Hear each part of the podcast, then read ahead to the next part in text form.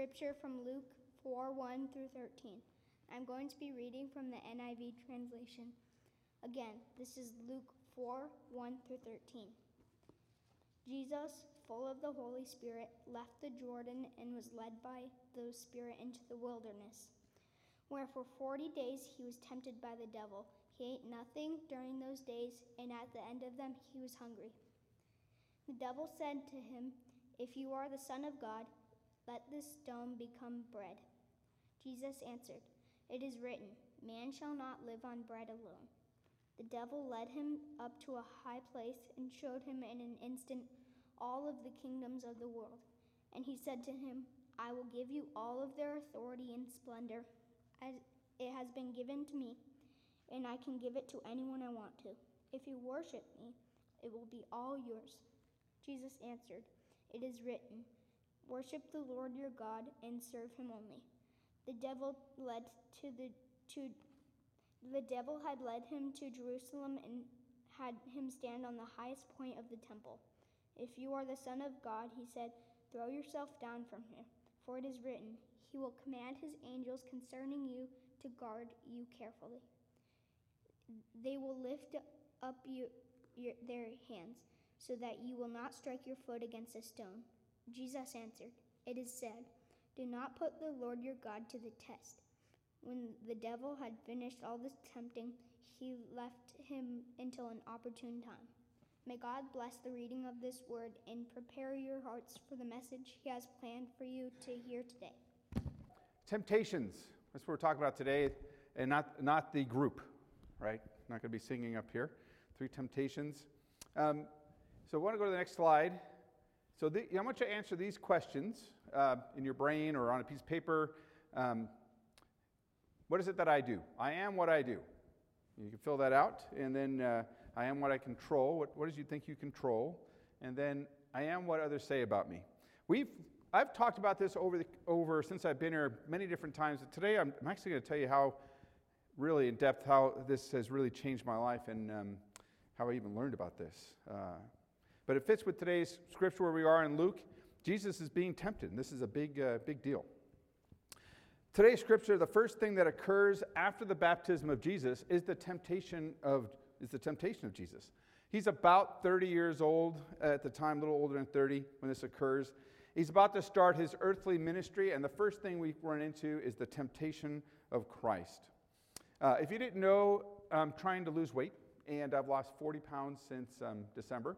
And uh, this is my fat tunic, and it does this. I still don't look good in my skinny tunic, so uh, not wearing that yet. But I've lost, I lost some weight, and I can tell you right now, it is hard. It is hard. I love bread, and anybody knows me, I love bread. And amen. Jesus ate bread, but he went without bread for 40 days, so I can, I can do that. I have not gone 40 days without bread yet, so uh, I'm still working on that. So, reading this uh, scripture about Jesus and his temptation, I always get stuck right there at turning rocks into bread. And I don't know about you, like right now, if I saw a pile of rocks and I had the power to turn it into bread, I would do it. And it would be artisan bread with the crispy outside and the soft inside and slathered with butter. Amen? Anybody like that? Yeah, yeah. The temptation would be overpowering. Overpowering. So, rereading this, man, I can relate. He must have been tempted. And he did, have, he did have the power to do that. Sometimes we forget that He's God. He created the heavens and the earth. If God wanted to turn the rock into bread, He could do it. He could definitely do it. Um, I don't know about you, I'm a little tempted even talking about it. Now I'm thinking about Panera. All right.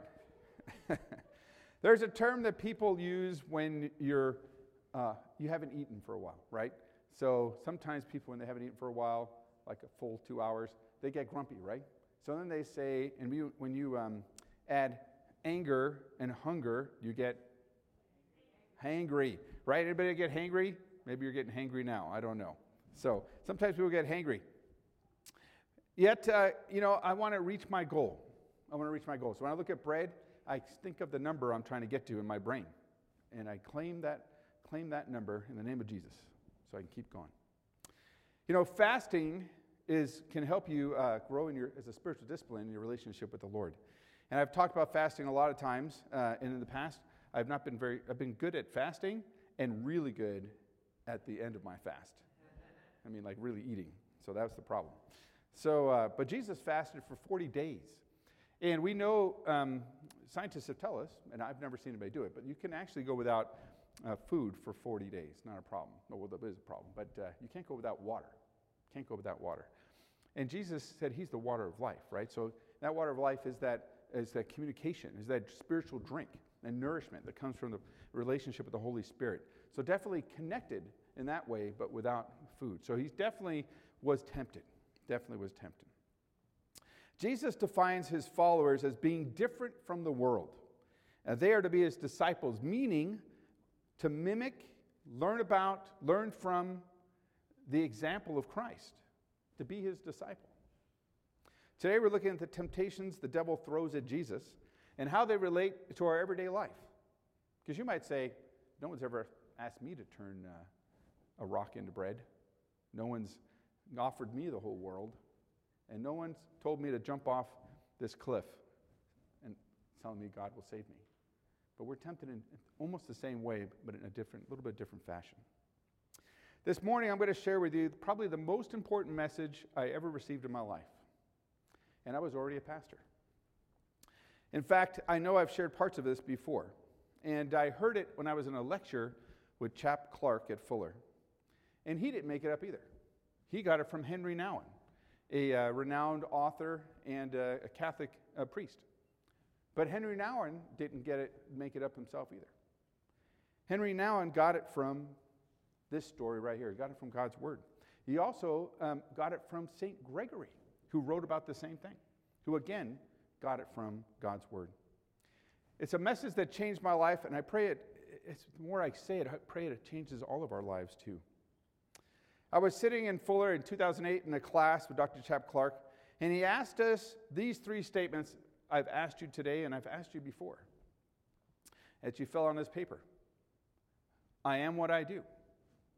And so I put down, I'm a Christian, right? I'm a godly father. I'm a pastor. I'm a Salvation Army officer. I'm a surfer. I'm a sailor. All those things are true. That's what I do. I am what I control. I control and guide my children. I control and guide my position at that time as the business officer at, at Crestmont College and as an officer of the Salvation Army, the Bible studies I was leading. And uh, I am what others say about me. And even today, when I think about that, it was, a, it was a pause. I am what others say about me. Being at the training college, you have cadets that love you, and you have cadets that love you less. And uh, Some probably hated me. I don't know. But, uh, but that's just the way life is, right? You can probably list a handful of people that, wow, think you walk on water. Another group that tolerates you, and another group that, you know, you disappeared tomorrow, they might actually have a party. You just never know. So, so when you think about that, I am what other people say about me. It's, yeah, there's people say all sorts of things about me. But I choose to answer I'm a Christian. I think I'm pretty funny, especially my dad jokes, right, Bethany? Bethany, not. What a good daughter. Uh, I'm knowledgeable on certain subjects. Other adjectives I used. And, uh, but Chap Clark went further into that. And he said, uh, he, he reminded us that life is short. Life is short. And uh, it's really uh, our time on this planet, when God's word says we're like the grass of the field, literally, we're like the grass of the field. We are born, we grow up. We, when we're younger, we think that uh, we're invincible. And, uh, and then we, we have children. We realize, oh, it can't be acting like I'm invincible anymore because my, my family needs me. And then we grow older, the kids raise the kids, and then we're in near 54 and their kids move out of the house. What's wrong with them? And, uh, you know, and then we get older and older, and eventually we pass away. Eventually we pass away. And uh, the only memorial we really have is our children, true, but third, fourth generation from now, we're just a gravestone in a, in a grass field. Life is short. So, what is it that's about me? Who am I? How do I make a, that lasting impact? Or do I need to? And it goes back to kind of this story here. This story here. God's word says in Psalm 103, uh, verses 15 to 16 As for man, his days are like grass.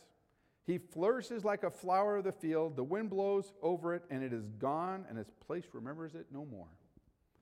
How depressing. We represent one point in time in our lives, uh, they, they outlive us. And then we're gone. And we're searching for significance. Who am I?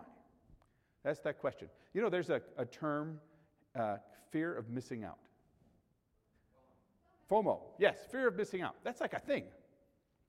By the way, it's been a thing forever, right? Before there were things, it's been a fear, fear forever. Fear of missing out. And really, it's answering the question who am I? You know, and we answer those three statements in front of you this way I am what I do. Um, it's the awards, the attaboys. I am what I control. It's who or what I exert power over. I am what others say about me, real or imagined. It's a FOMO issue, fear of missing out. Um, we didn't have that acronym when I was young. I am what I control and what other people say about me. You know, typically, if you go to a party or meet somebody new, you know the first question you ask? After that, what do you do? What do you do? That's what we ask. What do you do? I'm a college student. I'm working a factory. I work at a church. I, whatever.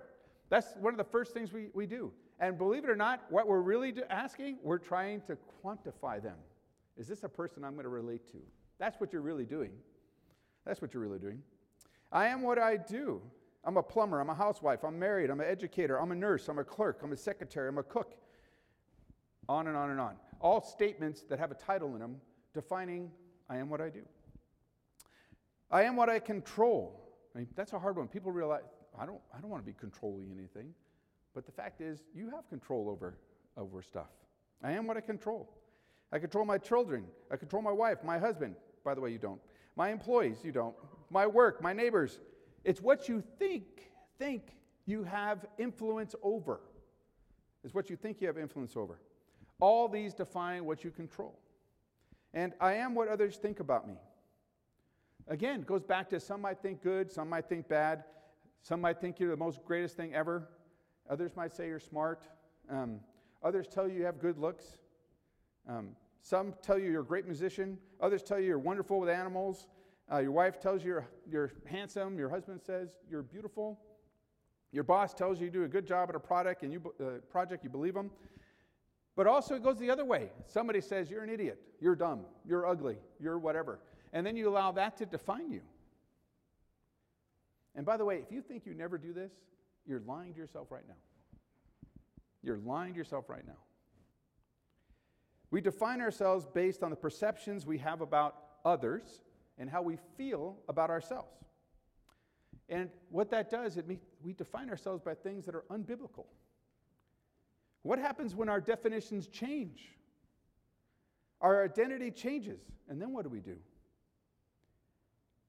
I am what I control is changed by or, uh, circumstance, right? I am what I do is changed by circumstance. If you're a firefighter and all of a sudden you get laid off or you get sick or you get injured and now you're no longer a firefighter, where's my identity? It's gone. It's gone. I am what I control. What happens when your wife takes off, your husband takes off, your children move out? You no longer have employees. You retire. Your situation changes, and now what has been defining you your whole life has changed. I am what others think about me. You know, you can see that uh, played out absolutely in the Disney, uh, on the Disney show, right? You go back 10 years ago, you watch Hannah Montana, and you look at Hannah Montana today. Wow, what a change. And why did she make those changes? Trying to stay relevant. In fact, you'll hear her say that when she's 18 trying to stay relevant. Why? Because her circumstance had changed and didn't know who she was anymore. Someone tells you you're fat. Your boss says you, you messed up. Someone tells you 10 things uh, they love about you and one they don't. And what's the one thing you remember? The one you don't. Your identity is gone. Your life goes into turmoil. And now you're like, what the heck? There's a danger in allowing the outside influences to tell us who we are. Number one is you have no control over them. None. I am what I do. You have no control over that. I am what I control. You have no control over that.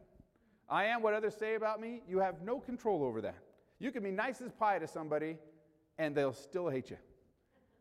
We got a woman who runs our um, stepping stones, Debbie, just a lovely saint. And most of the people who, who uh, work with her, they just love her. But others can't stand her. But she's a lovely person. The temptation of Christ.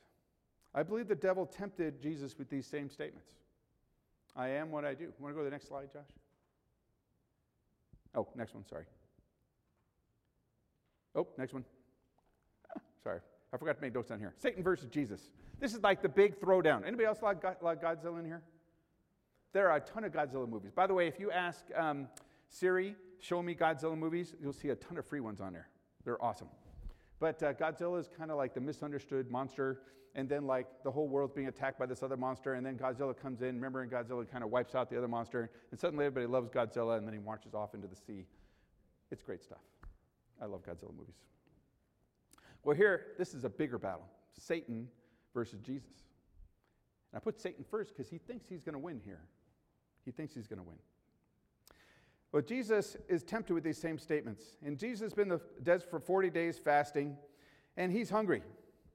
And uh, he's hungry and he's tired. And in this fast, Jesus ate no food. And after 40 days, you would be weak. After three hours without food, I feel weak. Amen? Amen. In fact, I at times, believe it or not, get hangry. It's rare. Bethany's like, no. After six hours, I'm cranky, and I've told this story before. One time, Jenny was pregnant, and uh, we decided to do the 40 hour fast with our youth. Wow. Never do that. never. Never, never. Because I'm telling you right now, at 20 hours, the teens were like insufferable, and at 40 hours, they were ready to kill each other. And uh, when I put the pizzas down in front of them, it was just a dust cloud, and the pizzas were gone. So cranky. Then the devil brought these three temptations that dealt with identity to Christ. I am what I do. I am what I do. Verse 3. The devil said to him, If you're a son of God, tell this stone to become bread. Whew, starts right off with a big one, right? He's hungry. Turn the, tell the stone to become bread. He's the creator of the heavens and, and, and everything. He can do it. Satan was tempting Jesus with physical needs, yes, but it's also a temptation, that the Pharisees give to Jesus later. If you're the Son of Man, come down from that cross. Could he do it? Absolutely. Is it his identity to do it, that he has the power to do that? Absolutely. He's God. But he's on not an earthly mission like a human mission, he's on a God mission. It's God's will that he die on the cross for our sins temptation. He can save others, but he can't save himself, is what the Pharisees told him. The devil was arguing since Jesus is God, use your power for your own purpose. See that? Since you're God, use your power for your own purpose, apart from the will of God. If that's what defines you, be relevant. Ever heard that before? Are you relevant? You are what you can do. Ever heard that before? That's what Satan was tempting Jesus with a very earthly perspective, doing instead of trusting in faith. And that's big. Doing instead of trusting in faith, which I'll tell you, we all are guilty of, myself included. Doing instead of trusting in faith. Jesus chose to trust in faith. He knew he wasn't going to be fasting forever. The devil was trying to tell Jesus, if you're God incarnate, prove it. But he wasn't there for the devil's plan, he was there for God's plan.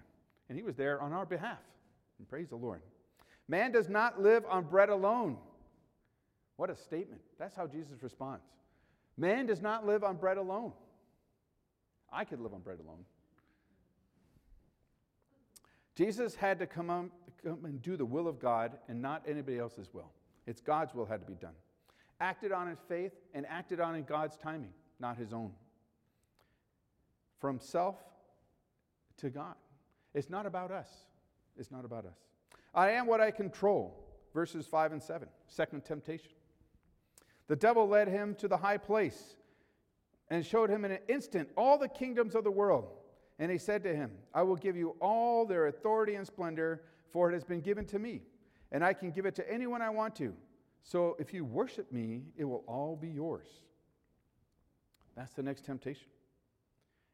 He was tempting Jesus with the control of the world. Now remember, Jesus is fully and properly man. We forget sometimes that he had the same temptations that we have. It wasn't, there's nowhere in God's word you say Jesus uh, was God incarnate, except he had, you know, he didn't have any earthly temptations. Of course he did. Truly and properly man. The devil's tempting him with power and the worship Satan. In fact, Satan actually believed he controlled it all. But he controlled nothing. In fact, it's loaned to him. Loaned to him. And Jesus says, It is written, worship the Lord your God and serve him only. Serve him only. Again, why is Jesus here? For the glory of God, for our benefit. Come and die on the cross for us. Praise the Lord. The devil then leads him to Jerusalem, and he said to him, Stand on the highest point of the temple. If you're the Son of God, he says, again, identity, throw yourself down from here, for it is written, he will command his angels concerning you to guard you carefully, and they will lift up, uh, lift you up in their hands, so that um, you will not strike your foot against a stone. Again, I am what others say about me. Are you the Son of Man? Isn't that a temptation that, that Jesus has over and over and over again in the Gospels? Are you the Son of Man? That's the temptation. I am what others say about me. And it's a real temptation for us too. People hit us with stuff and we wonder, is this my who I am? Is this who I am? And Jesus says, He says, do not put the Lord your God to the test. And that's kind of an interesting thing to say, isn't it? Do not put your Lord your God to the test. Because it's not, it's not about uh, seeing if God loves you, because sometimes we treat God the same way. We're in a jam, and what do we do? We pray out to God, Lord, save me. Lord, save me. If you're God, save me. We do that all the time. If you're God, Lord, grant me this wish. I'm guilty of that too. I'm constantly praying for my kids' um, future spouses. Lord, please give them a godly spouse. Praying for, spe- for specific ones. Lord, pray for, is this the person? How goofy is that? Now Bethany's nervous. I'm kidding.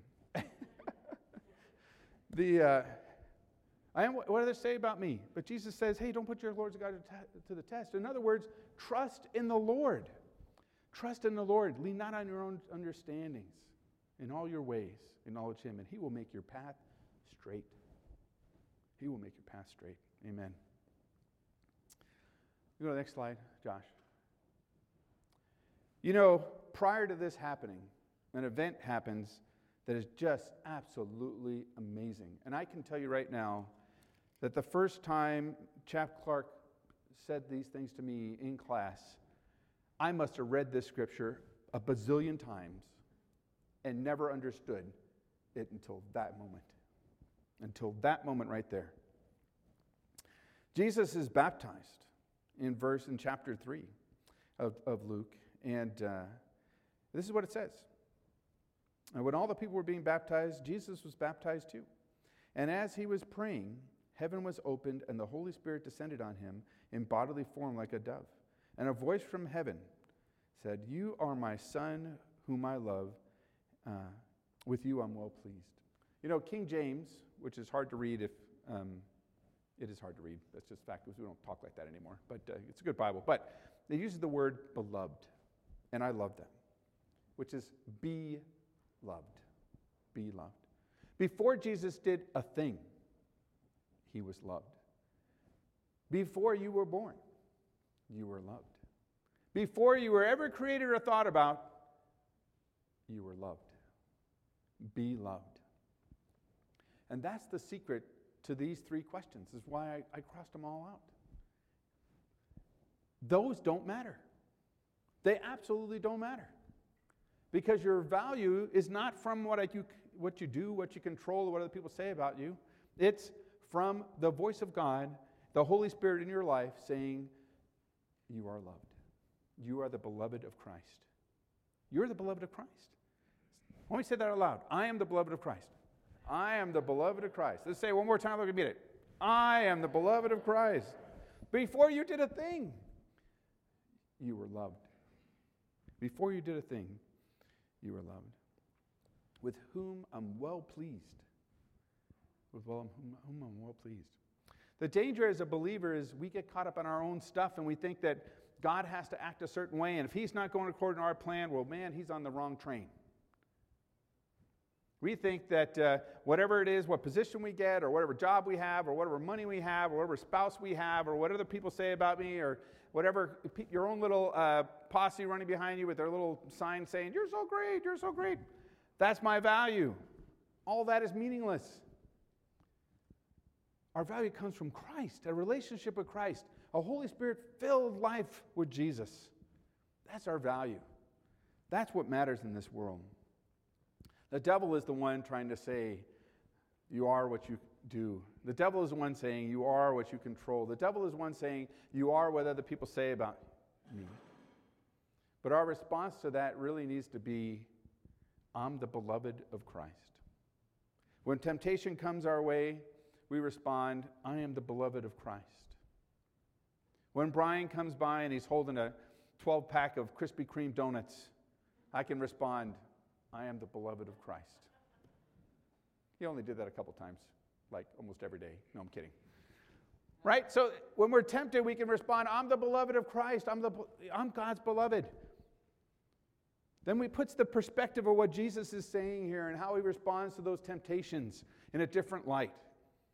Not, that, not just that I can, God's empowering me. You realize the whole idea that I can, I can make it through this temptation. I can live a holy life.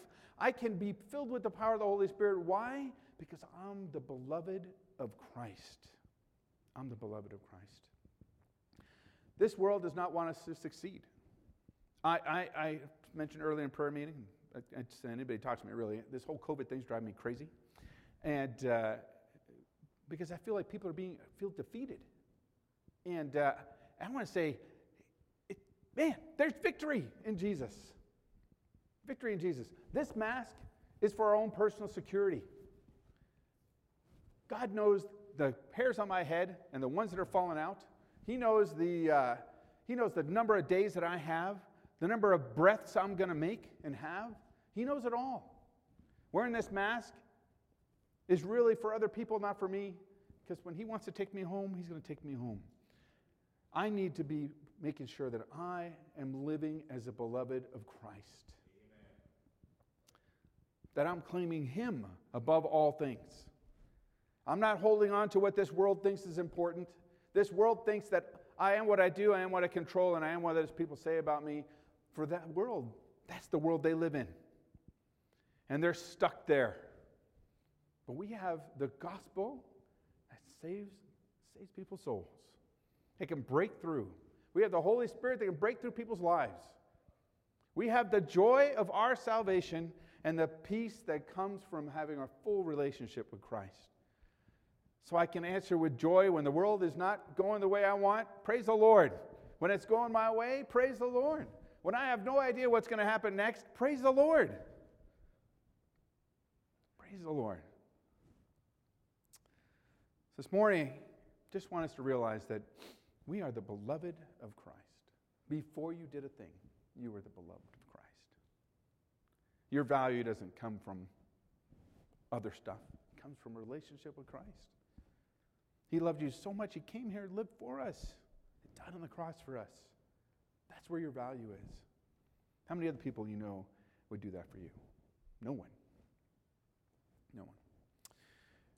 We're going to uh, spend a couple minutes in prayer, and then we're going to finish up with our, our final song. But I, I just, what, what I really want people to take away today is. Uh, not how much I love bread, but how much I love Jesus. He's the bread of life for me. All right, let's pray. Lord, we thank you uh, just now, Lord. We thank you that, uh, that you're, we have a relationship with you. We have the chance to have a relationship with you, Lord. And I know that each one of us in this room are tempted by these same three temptations, sometimes daily, sometimes moment by moment. Some of us might even be caught up in, in all three of them, Lord. And Lord, we just pray just right now that your Holy Spirit's presence would just permeate our lives so we can turn the message around from one that we're valuing ourselves by a worldly standard that just doesn't matter, Lord, but we value ourselves by what really matters, and that is how you see us as your beloved, Lord. That you love us so much, Lord, that you gave us the chance to have a full relationship with you through, the, through Jesus Christ, Lord. We thank you for that. Lord, we just pray right now for uh, those sitting here, Lord, whatever's going on in their life, the rest of this meeting, Lord, just spend some time in prayer and just uh, asking forgiveness for what needs to be forgiven, Lord, and, and asking for help for help, Lord, and, and praising you for the things that we should be praising you for. So we can have hearts that are filled with your Holy Spirit's power and not have any distractions, Lord. That we would not give the evil one even a small footstool or foot, footprint in our life, Lord, at all. Lord, just pray for your, your blessing amongst this congregation here, Lord, for those who are listening out in uh, on the internet, Lord, that they might be blessed by this message, which is not my message, it's your message. It's your message of hope. Thank you, Lord. Lord, we ask all these things in the name of Jesus. Amen. All right.